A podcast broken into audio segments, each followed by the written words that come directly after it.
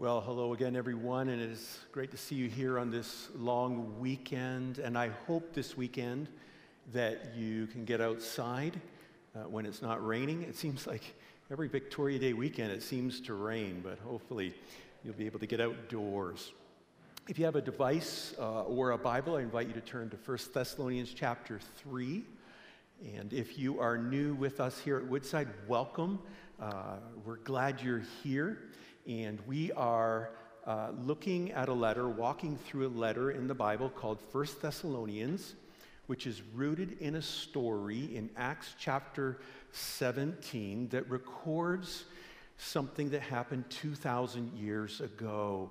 A man named Paul was going from city to city throughout the Roman Empire, sharing the good news about Jesus Christ that Jesus had died on a cross, and three days later he rose from the dead, and many had seen him alive, including Paul, and that Jesus was the Messiah, and people were to turn to Jesus and come to faith in Jesus. And he comes to a city in Thessalonica in northern Greece.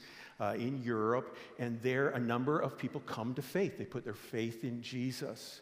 But while he was there for just less than a month, um, the opposition grew uh, people that did not want to hear about Jesus, people that didn't believe in Jesus and uh, were opposed to him.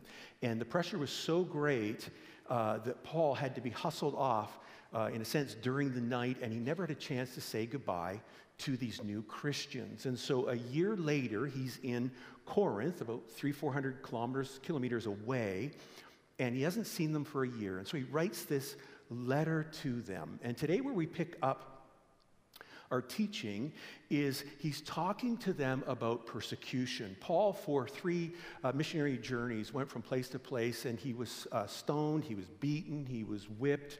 Uh, in the Roman Empire, uh, those things sort of happened and uh, because he was following Jesus. But now, the Christians there were being persecuted. And so, this part of the letter, he's going to talk to them about their immediate destiny what they can expect in the future, in the, in the near future, their immediate destiny, that you're going to suffer because of Jesus. And then he's going to talk to them about their ultimate destiny, that one day you're going to glory with Jesus. So you're suffering now, and you're sharing in Christ's suffering, but you are going to share in his glory. And so he lifts that up. And for today, may you see that for yourself. If you're a follower of Jesus, that in your near future, immediate uh, future, there's probably going to be suffering. But in your far future, your ultimate destiny is there's going to be glory. You're going to be with Jesus. And so, as Paul uh, talks to them about these two different destinies, in between, he's going to say, in this context of persecution, you guys matter to each other. You matter to me. And he's going to share with them how Christians are to interact. We're going to see it from his life. Many of us know uh, Paul as kind of like a type A personality. Uh, he was task oriented, always achieving things, but he was also people oriented. He cared deeply about people. And so we're going to see his care for these other Christians. And so today, may you um, have these, in a sense, three realities in your life as a Christian in the way you relate to other Christians. So may God speak to you today as we open his word. So, First Thessalonians, and we're going to back up to the end of chapter 2, beginning in verse 17, talking about our future destinies. But, brothers and sisters, when we were orphaned by being separated from you for a short period, in person, not in thought, out of our intense longing, we made every effort to see you for we wanted to come to you. Certainly I, Paul, did again and again, but Satan blocked our way. For what is our hope, our joy, or the crown in which we will glory in the presence of our Lord Jesus when he comes? Is it not you? Indeed, you are our glory and joy. Paul writes to them, they're separated. Notice, though, the emotive language. He wants them to know how he feels. I have this intense longing to see you. I've made every effort again and again to see you. In fact, he uses the word orphaned, which was a strong word. It, it's to be torn away. It's the word that was used when a parent and a child were torn away, they were separated, orphaned. That's how strongly he felt for these Christians in Thessalonica. So Paul is separated and he's longing to see them. He knows it's not good for Christians to be isolated, not together. Uh, this is something that I think uh, we can relate to. Uh, the last two or so years, uh, there have been many times we've been separated as Christians. Uh, when uh, we first entered into the pandemic, the elders got together and had many meetings talking about what's our response as leaders in the church. And so we were hearing about people that were dying because of COVID, and people have died because of COVID.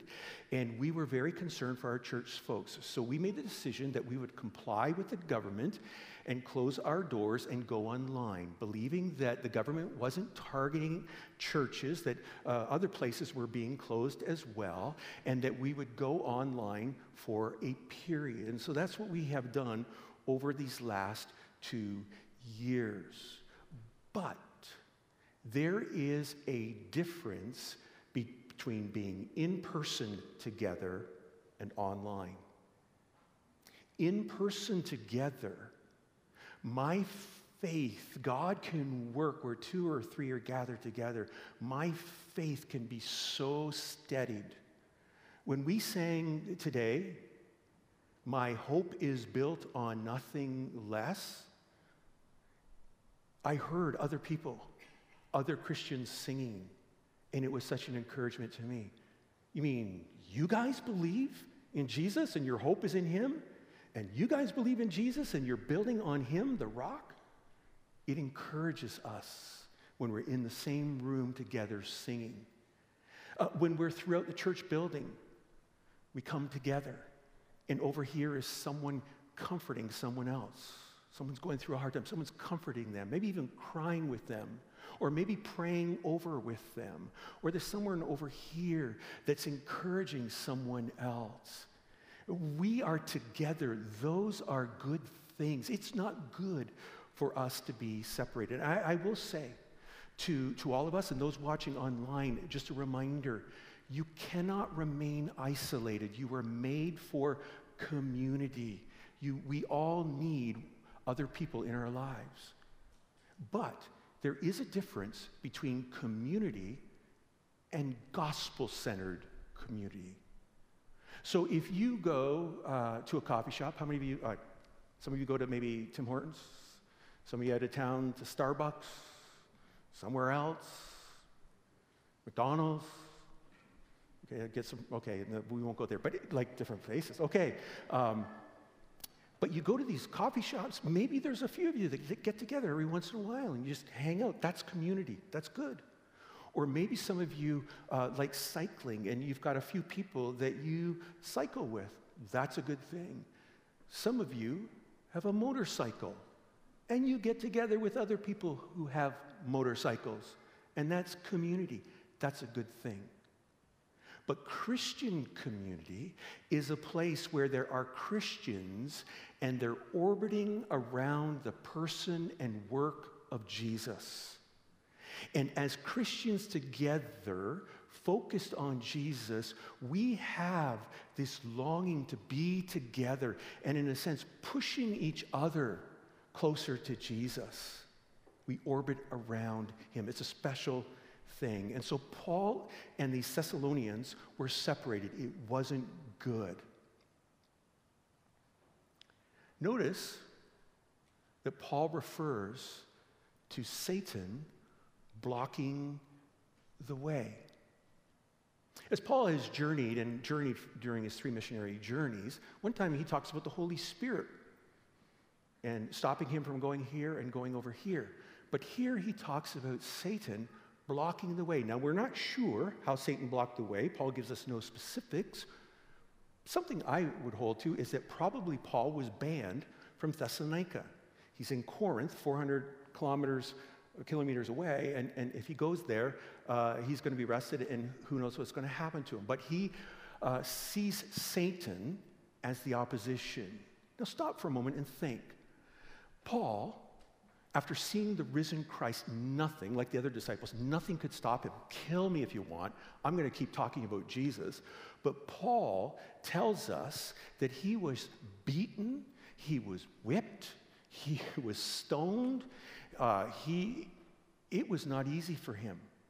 And I can imagine Paul, when he went to bed at night, not just seeing one red face. Have you ever had someone that because you're a Christian, they just don't like you? And they've got a red face, or they're upset about something you're claiming or saying. It's, it's kind of moving to have one red face. Paul has got a museum of red faces, and yet he doesn't see one single red face, face as the enemy because he knows all of those people opposing him. They all need Jesus. They haven't encountered Jesus. The real enemy is Satan. We believe in a spiritual realm where there is Satan, demons, angels. We believe that because Jesus believes that. So Paul says we're separated and Satan is working.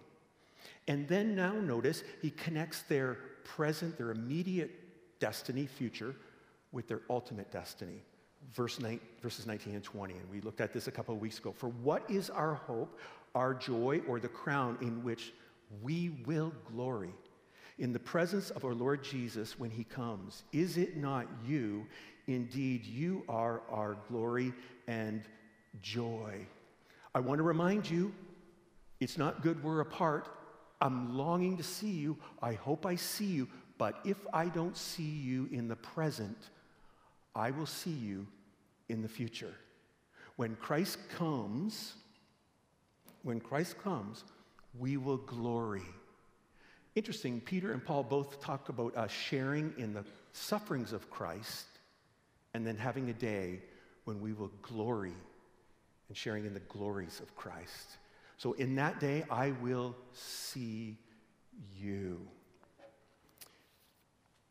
Paul's pa- uh, pre- future shaped his present. So when God is working in your life, you long to be together with other Christians. In countries of the world, house churches, um, under the radar, longing to be with another Christian. Sometimes we can take that for granted here in Canada. Do you long to be with other Christians? You need other Christians. Other Christians need you. When we're singing together or we're, whatever we're doing, we need one another. And I want to say, parents, you need to have that rhythm of bringing your kids so they're around other Christians as well. And with our young people and the rhythm, if you're in a life group, is so important. Being separated from other Christians is not good. And here's what we find next. Number two, when God is working in your life, you long to be together with other Christians, and you're concerned about the faith of other Christians. We're orbiting around Jesus. How's that person doing? How's that person doing? Let's continue uh, chapter 3, verse 1. Paul, again, looking at the immediate fu- future. So when we could stand it no longer, we thought it best to be left by ourselves in Athens we sent Timothy, who was our brother and co worker in God's service in spreading the gospel of Christ, to strengthen and encourage you in your faith so that no one would be unsettled by these trials. For you know quite well that we are destined for them. Two things. One, Paul says to them, You are destined for trials, you're destined for suffering you're destined for persecution as a follower of Jesus. And then he says, don't be unsettled when it comes. Don't be unsettled. The word unsettled, it's a word that's only used one time in our Bibles, and literally, literally it means the wagging of a dog's tail. And the idea is with this suffering and persecution, don't go through life with your tail wagging. You believe, you don't believe. You're not sure. You're not, sh- you know, you don't know about Jesus anymore, that you're actually moved. So Paul says, You're going to suffer. Don't be unsettled. And as followers of Jesus, if we experience a little bit of pushback, of course, it's only normal to be unsettled, but it's this idea of ongoing. You're just rattled and shaken. So Paul says, don't be unsettled. You're destined for these uh, uh, trials. Then he goes on, verse uh, 4. In fact, when we were with you, we kept telling you that we would be persecuted. When we were sharing the good news about Jesus, we told you then that you're going to be persecuted. Hey, that's what we're doing 2,000 years later. Hey, if you're not yet a follower of Jesus Christ, give your life to Jesus because then you get to be persecuted. How does that sell? That's the reality. Not only do you get to go through life living in a fallen world where you're going to suffer, you're going to have heartache, breakups, and accidents, and death, and you're going to have all that, but in addition to all of that stuff, you might be persecuted. You might get pushback. Someone might exclude you, exclude you because you're a Christian. Someone might say some bad things about you because you're a Christian. Someone might think you're weird because you're a Christian. You still go to church? You believe all of that stuff? You are fill in the blank, right? We're destined for them. It's normal. Paul says you know, to a letter to Timothy and the church at Ephesus listen, if you're seeking to live a godly life, you're going to be persecuted. That's just the reality. Paul goes on to say, and it turned out that way, as you well know. For this reason, when I could stand it no longer, I sent to find out about your faith. I was afraid that in some way the tempter had tempted you and that our labors might have been in vain. I could stand it no longer. This separation, I wanted to know how you're doing. So that's why we sent Timothy. And what was it he wanted to know about them? It was about their faith. That Satan, he refers to Satan as the tempter, that Satan had tempted you so that your faith was shipwrecked. You turned from Jesus. Because of your suffering, you packed it in with Jesus and you went back to how you lived before. That was breaking Paul's heart. He was so concerned for them. So I want to take a moment just now, a uh, moment now, and look at um, the persecution they were experiencing in that day, and then we're going to look at persecution in our world today because it still happens. So in that day, in the first century, throughout the Roman Empire, there were a number of temples where you would go and worship a god. This uh, temple is still standing, so if you go to uh, sorry, not, if you go to Athens today, just down from the Acropolis, you will see this building. It is a temple to the god Hephaestus, and he was the god who discovered fire. Now, in the first century, men had trades, and each trade had a guild. And each guild had a patron god or goddess, a, a particular deity. And so, what you would do now, this was to do with um, the god of fire. If you were a blacksmith, if you were a metal worker, if you were an artisan, you worked with pottery, even carpenters were included in this group, that you would go to the temple and offer a sacrifice to the god of fire. And that you would pledge your allegiance to this god because the Roman and Greek gods, uh, for the most part, you had to offer these sacrifices because they didn't like you. You had to appease them. Otherwise, bad stuff was going to happen to you. So when Paul comes into Thessalonica and he sees all these temples, uh, and you can read about them through the book of Acts, but he sees all these temples, he says to the folks in Thessalonica, We came to you, we shared the gospel, the good news about Jesus, and you turned to God. But turning to God means a turning away from something else. You turn to God from idols, from false gods. If God is not first in my life, the center of my life, everything is an idol. I've got something else in his place. And turning to God means I'm turning from something else. Well, in the first century, as a tradesman, if you uh, worked with metal, and now you saw that temple and a false God, you turned to serve the living and true God, you're like, I can't go to the temple and pledge my allegiance to Hephaestus. I can't make a sacrifice to him because I don't believe in him. And more importantly, I'd be betraying or denying Jesus who died on the cross for me. And so what happened was, is that people, Christians, stopped going to the temple.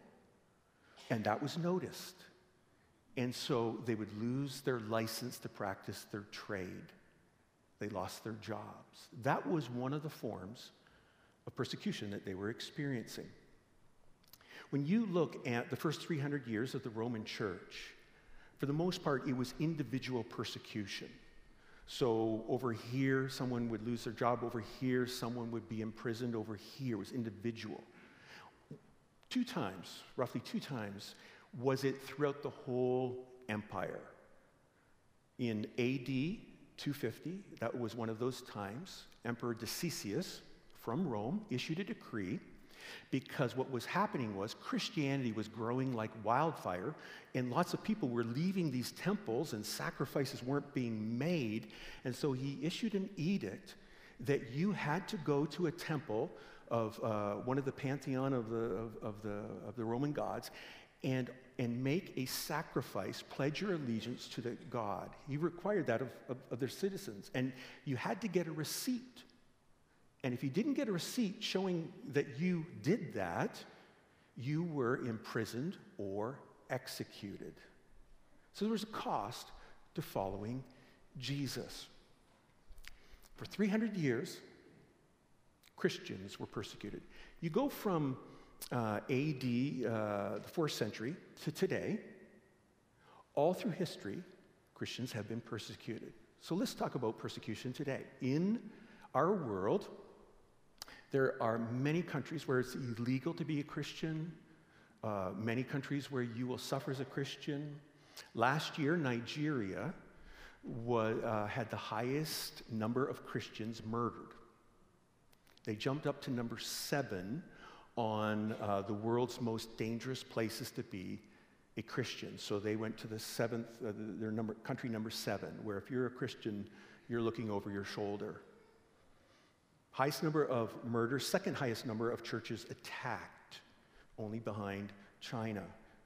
In fact, one of the, so after the first service, someone I know was telling me he was on, he's been contacting um, a, a pastor over in Nigeria uh, he had met a number of years ago, and they've remained in contact. He's trying to, to uh, encourage this uh, pastor in Nigeria.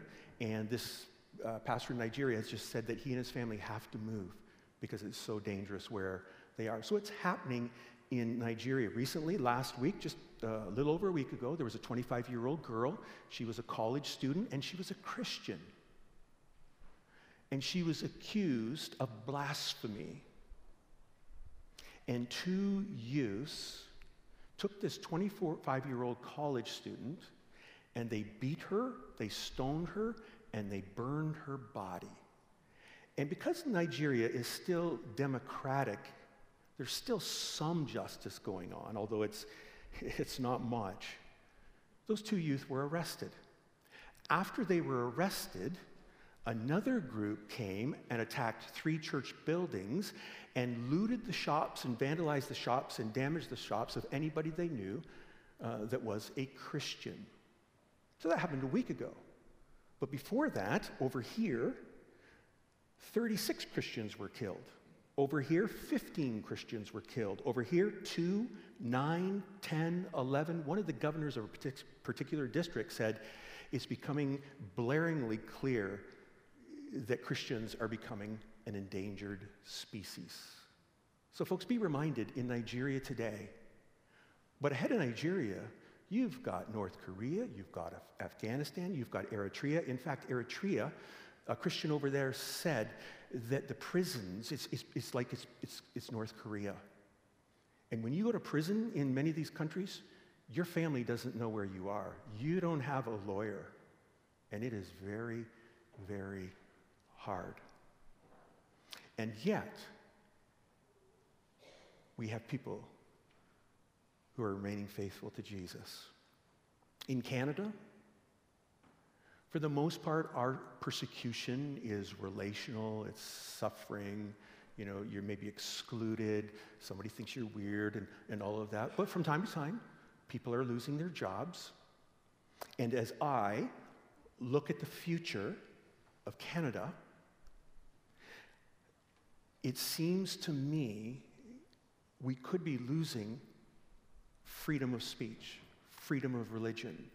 That if I don't hold to a certain narrative, then I will be silenced and there will be consequences, that my rights and your rights, that, that those could be lessening.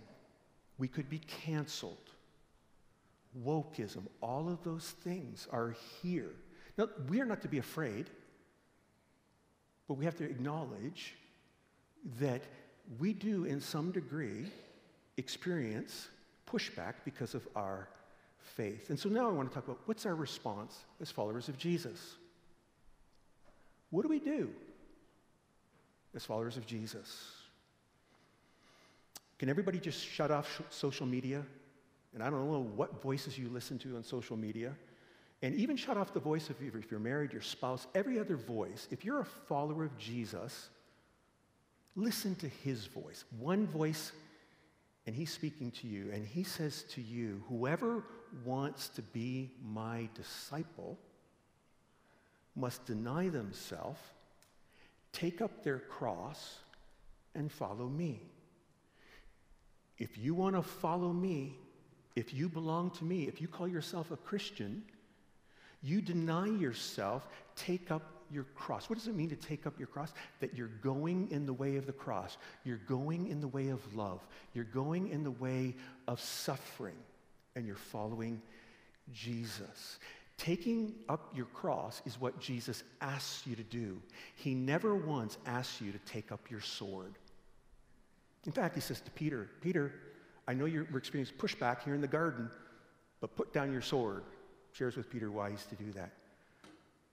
In a world where we have tribes and sides and people are just out for each other, Jesus says, don't pick up your sword, pick up your cross. He goes on to say, Jesus, love your enemies, do good to those who hate you. Bless those who curse you. Pray for those who mistreat you. The Apostle Paul, mistreated and beaten, never once says, Pick up your sword. He was picking up his cross. In fact, to the church at Rome that was being persecuted, the Christians there, he said, he said to, uh, to them, do not take revenge. Do not repay evil with evil. You're to overcome evil with good. How can we do that as Christians? How can we encourage each other to love and bless those that might oppose us? How do we do it? Well, Paul says there's coming a day. It's not yours to take revenge. God has gone on record in saying, It's my right to avenge. I will set all things right. In the meantime, Paul says, You heap burning coals on their head. You keep doing what is good. Now, having said that, let me say this so there's no misunderstanding. There is a place and a role for us as Christians to stand up. We believe Jesus is the most important thing in the world, and we believe his ways lead to thriving. And so we're always saying, whatever laws you pass, we think Jesus' way is best. So there is a place for government. God instituted government. He instituted the home, the church, and the government. And government is to promote good, it's to, to um, foster peace, it's to execute judgment. Government. So we, we see government that we're to comply. But here's the thing when government doesn't, what do we do? Well, we can gather together and we can petition and we can uh, challenge in certain ways. That's a good thing. Elect godly men and women. We have that, that responsibility. So there's a part for us to play. But while we do that, we never pick up the sword. We're always picking up our cross, which means when people are just. Do you, does, am I the only one that understands there's a battle out there? When people are fighting each other and hating each other and there's vitriol, that that's not to be for me. I can have a certain view and believe and hold to it and, and, and uh, do what I can for that view, but I do not pick up a sword. Why? Because God's going to set things right. In fact, Paul says in Colossians 2 that at the cross, Jesus disarmed the evil forces. In other words, the battle, the war is already won. Can I repeat that again? If you're a Christian, the war is already won. Jesus has already won. There's a victory parade coming. You don't have to fear. You don't have to say, oh, the world, look at the world and all that's going on. It's okay. We need to pray for the world and all that. But we're okay because he's already won. I mentioned this before, but I was reading, I think it was last summer, the summer before, uh, a book called The Splendid and the Vile. And it was, uh, it's a book about the first year in office of uh, Winston Churchill as prime minister. And as you read that book, I just, I, I love that book, but as you read that book, you just see the weight on Winston Churchill because the battle is up for grabs. And England was being bombed in different places, and people were being killed. And, and just the way, every night, just the weight on him. Because who's going to win, good or evil? Friends, for us, it's not like World War II. At the cross, Jesus is triumphant. He already won. We know who wins. So we don't have to pick up a sword, but rather we pick up our cross. And when you look at Roman history, don't miss this point. This is, this is unbelievable. Historians will, are startled at how fast Christianity exploded in those first 300 years. Was it Christians picking up the sword? It was Christians picking up their cross. They went and loved their enemies. They were killed, they were persecuted, they, but they would care for people and love people. And that, more than anything, emptied people out of these temples to these false gods. And they saw this Jesus that these other people were following.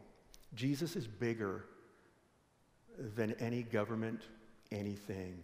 And he's not going to be stopped. And you look at scripture from Genesis to Revelation, it's just littered with a backdrop of kings who put themselves above God. But they all fall. Same today. There's only one who is sovereign, and that is Jesus. That is God. And in fact, Paul then, Paul then said, I'm so concerned for you. And so that's why we sent Timothy. Well, Timothy comes back with a report verse 6. But Timothy has just now come to us from you and has brought good news about your faith and love. He has told us that you always have pleasant memories of us and that you long to see us just as we also long to see you. Therefore, brothers and sisters, in all our distress and persecution, we were encouraged about you because of your faith. You see this protective love Paul has for these other Christians. I was concerned about your faith. That you, because you experienced pushback, the person at this high school doesn't like you, that person over here um, thinks you're weird, that you just packed it in with Jesus. But Timothy, we're so encouraged. Timothy says, You're still following Jesus. You've got faith, and notice faith is linked to love. It always is. You can't have faith in Jesus and hate people. Like, you can't have a growing faith in Jesus and hate people. The two are linked. But you've got faith and love. Now, why would they, why are people today still following Jesus when they lose things, even their lives? Because they they understand that what they lose or will lose pales in comparison to what they've gained in Jesus. If Jesus rose from the dead, he is life, he's what everything is about, he's your greatest treasure and everything else pales in comparison to him. There's people going to their death because they know they have Jesus. And so Paul is encouraged. He goes on to say in verse 8 For now we really live, since you are standing firm in the Lord. How can we thank God enough for you in return for all the joy we have in the presence of our God because of you? Notice that. For now we really live. He's saying, you know what? I got to be honest with you, the last year, I wasn't living. It was almost like I was near death. But now I hear that your faith is strong in the Lord. Oh man, the joy, I'm alive again. Can, any of you relate? When you're going through something and you're just like, I'm just trying to make it through the next hour. As Paul, Paul, his heart is so burdened for these Christians. But now, they're still following Jesus. They have faith, and he's got joy. I want to ask you do you, are you concerned for other Christians? When, when you see another Christian here, to your left and to your right, and they're standing firm in their faith, and you're just like, yeah. When there's a baptism and somebody's going public, um, don't have it all together, but I love Jesus or I know Jesus. Are, are you excited about that? Like this, are you concerned? And then on the other side, when someone is being led astray, does that bother you? Man, I can't stand that. Paul says, I can't stand it any longer. I got to know whether you're following Jesus or not. do you ever like, I can't stand that somebody might be being led astray? I know for me, uh, as I was thinking through this passage this week, one of the things I can't stand, and we're going to talk about this a little more next week, as we talk about social issues and or a text in 1 Thessalonians 4, but um, and we're going to have a series in, in the days ahead about uh, social issues. And Jesus wants the best for everybody. He loves everybody. But here's the thing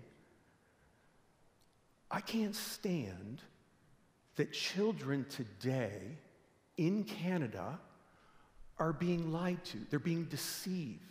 Okay, now let me put that in context. If Jesus is our creator, he is the ultimate reality. Again, there was nothing. He created everything. Then all truth is that which corresponds to reality. That he is, that's why he said, he is truth. So everything that contradicts what Jesus said, or anything in his word that contradicts it, it's a lie. People are being deceived. So, in schools, for the most part, in a lot of schools, public schools, kids are being taught that evolution is a fact. This level, this level. Evolution is a theory, it's not a fact. And so we have these kids being taught this by this teacher and this teacher. All the while, we have scientists at the very top of their discipline, the very top schools, who will say, evolution is a fact, and we believe in a creator God because we look at the evidence and it's this way. So a child, instead of being told, well, here's evolution, I'm talking about macroevolution, microevolution, we know things uh, evolve within their species group, but macroevolution, that's a fact. And we should say as Christians, well, let's look at it, but let's look at evidence that maybe says something else, that there's a creator. So our kids are being taught this. And then now, with, with all the different issues out there, here's what's right. And we would say, wait a second, that's maybe not the best thing for people. And what's more, not only is the other side not being heard, but people that hold to the other side are oppressive, are dangerous. My heart goes out to, to school teachers and to children. It's just like you're going to hear one person at the microphone, and not only can you not be heard on, at the microphone, if you hold to another view, you are oppressive and you are dangerous. It used to be the Christian faith was whether, whether was it true or not. Today it's is it oppressive? All the people that hold to the Bible. Once you stop for a moment and think of this. In Canada right now, we have equality, compassion, consent, science, freedom, progress that are being lifted up. And those are good things. Those are really good things. Did you know in, the, in many countries today, you don't find equality, you don't find compassion. So we have to ask the question where did those things come from? They didn't come out of thin air. Why in Canada, in the West, do we have that? Because there's a lot of places that don't. Well, if you go back to the ancient world and the Roman Empire at the time, equality was unthinkable. Compassion was undesirable. Consent was unimportant.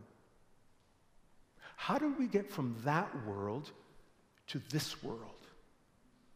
One name Jesus. It was people that encountered Jesus and the spread of Christianity that brought those convictions to the places they went. One particular, I think he's a historian, but said this, and this is ironic, but yet it's tragic. We continue to use the convictions, the thought forms, and even the metaphysics of the faith we are so soon to reject.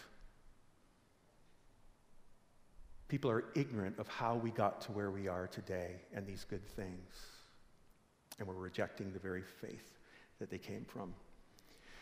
Are you concerned about other Christians today? Are you concerned about the people on your right to your left? As elders, again, back to this pandemic, we knew it wasn't good for, for, for us not to be together, and it grieved us, and there's consequences of being isolated. And so during the last two years, we reached out to the 1,300 or so people that call Woodside their church home, and we reached out to them to see how they were doing. Does anybody ever remember? Did you get a candle? Did you get pancake uh, mix, I think it was? Did you make pancakes? Hope you did. Um, but that we were just like, we long, like, how's everybody doing? We were concerned. And even today, as elders, we're grateful for so many people that have come back, but we're still wondering, you know, so and so coming back and whatever. You're missed. And so we are, we need that concern for one another. If you're new, we want you to be a part of Woodside. And uh, one of the best ways uh, that you can become a part is through a life group. And in the fall, in just a, a, few months, we'll be starting them again. But we want you, where you're concerned for some other Christians in your life group and they're concerned for you, or you're on a ministry team and you're helping out in this ministry or that ministry, and, and, and you're both orbiting around Jesus and you're concerned for one another. Uh, and then quickly, I want to talk to, to the older people and the younger people. Okay, I'm in the middle there. So, first, the older people. If you're in your 60s, 70s, or 80s, okay, gotcha, right? For the most part, we, this church is filled with older people who have matured in their faith. They're not perfect, who are further along the road than others in this church.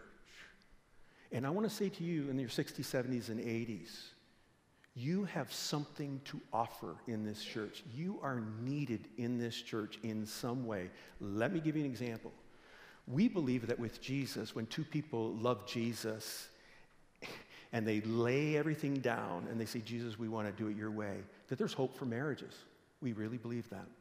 That he can save, he has saved marriages.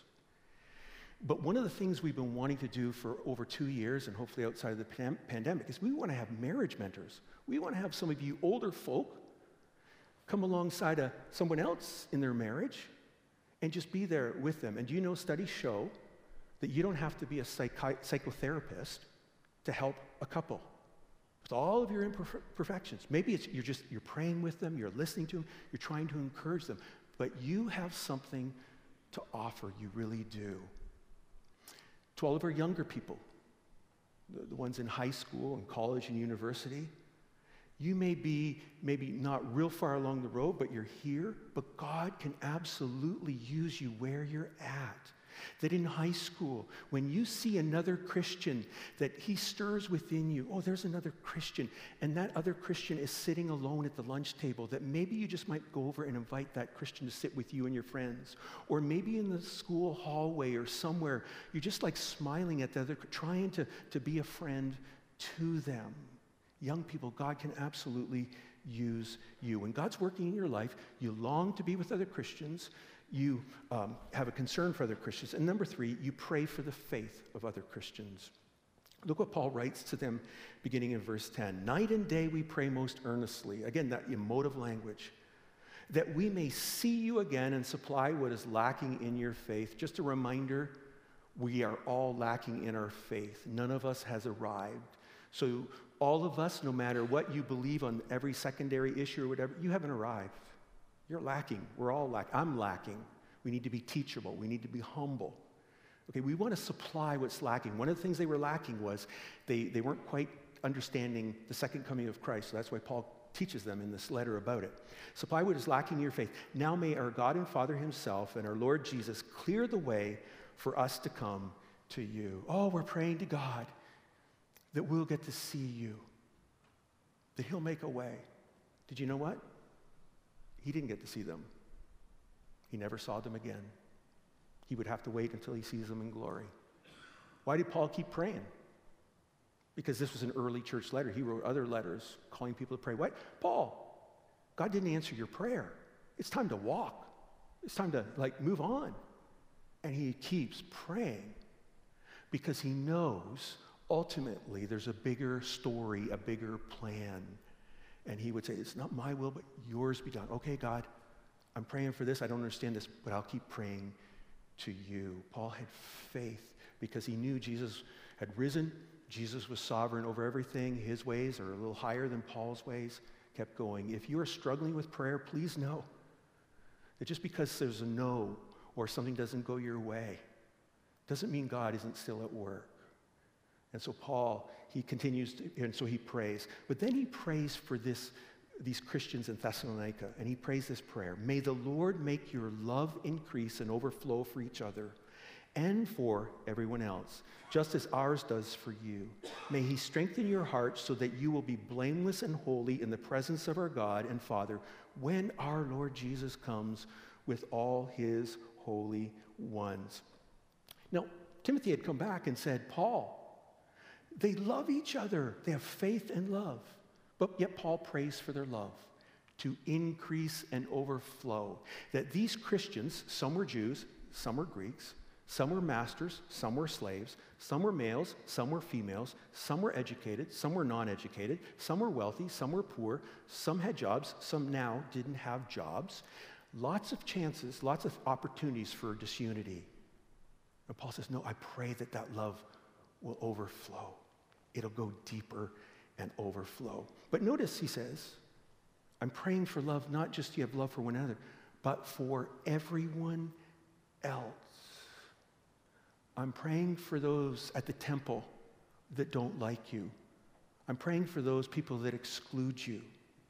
I'm praying that your love will overflow for them. Why didn't Paul ever pick up the sword? Why did he always go the way of the cross, pick up the cross and follow Jesus? Because he knew, he knew that Jesus had already won the war at the cross. And Jesus had asked him, You just keep showing people love. And that's why we need each other. Because our tendency is not to deny ourselves. Our tendency is to, anybody want to fill in the blank? Okay. Everybody, let's stand up one by one and tell us what our tendency is. No, no.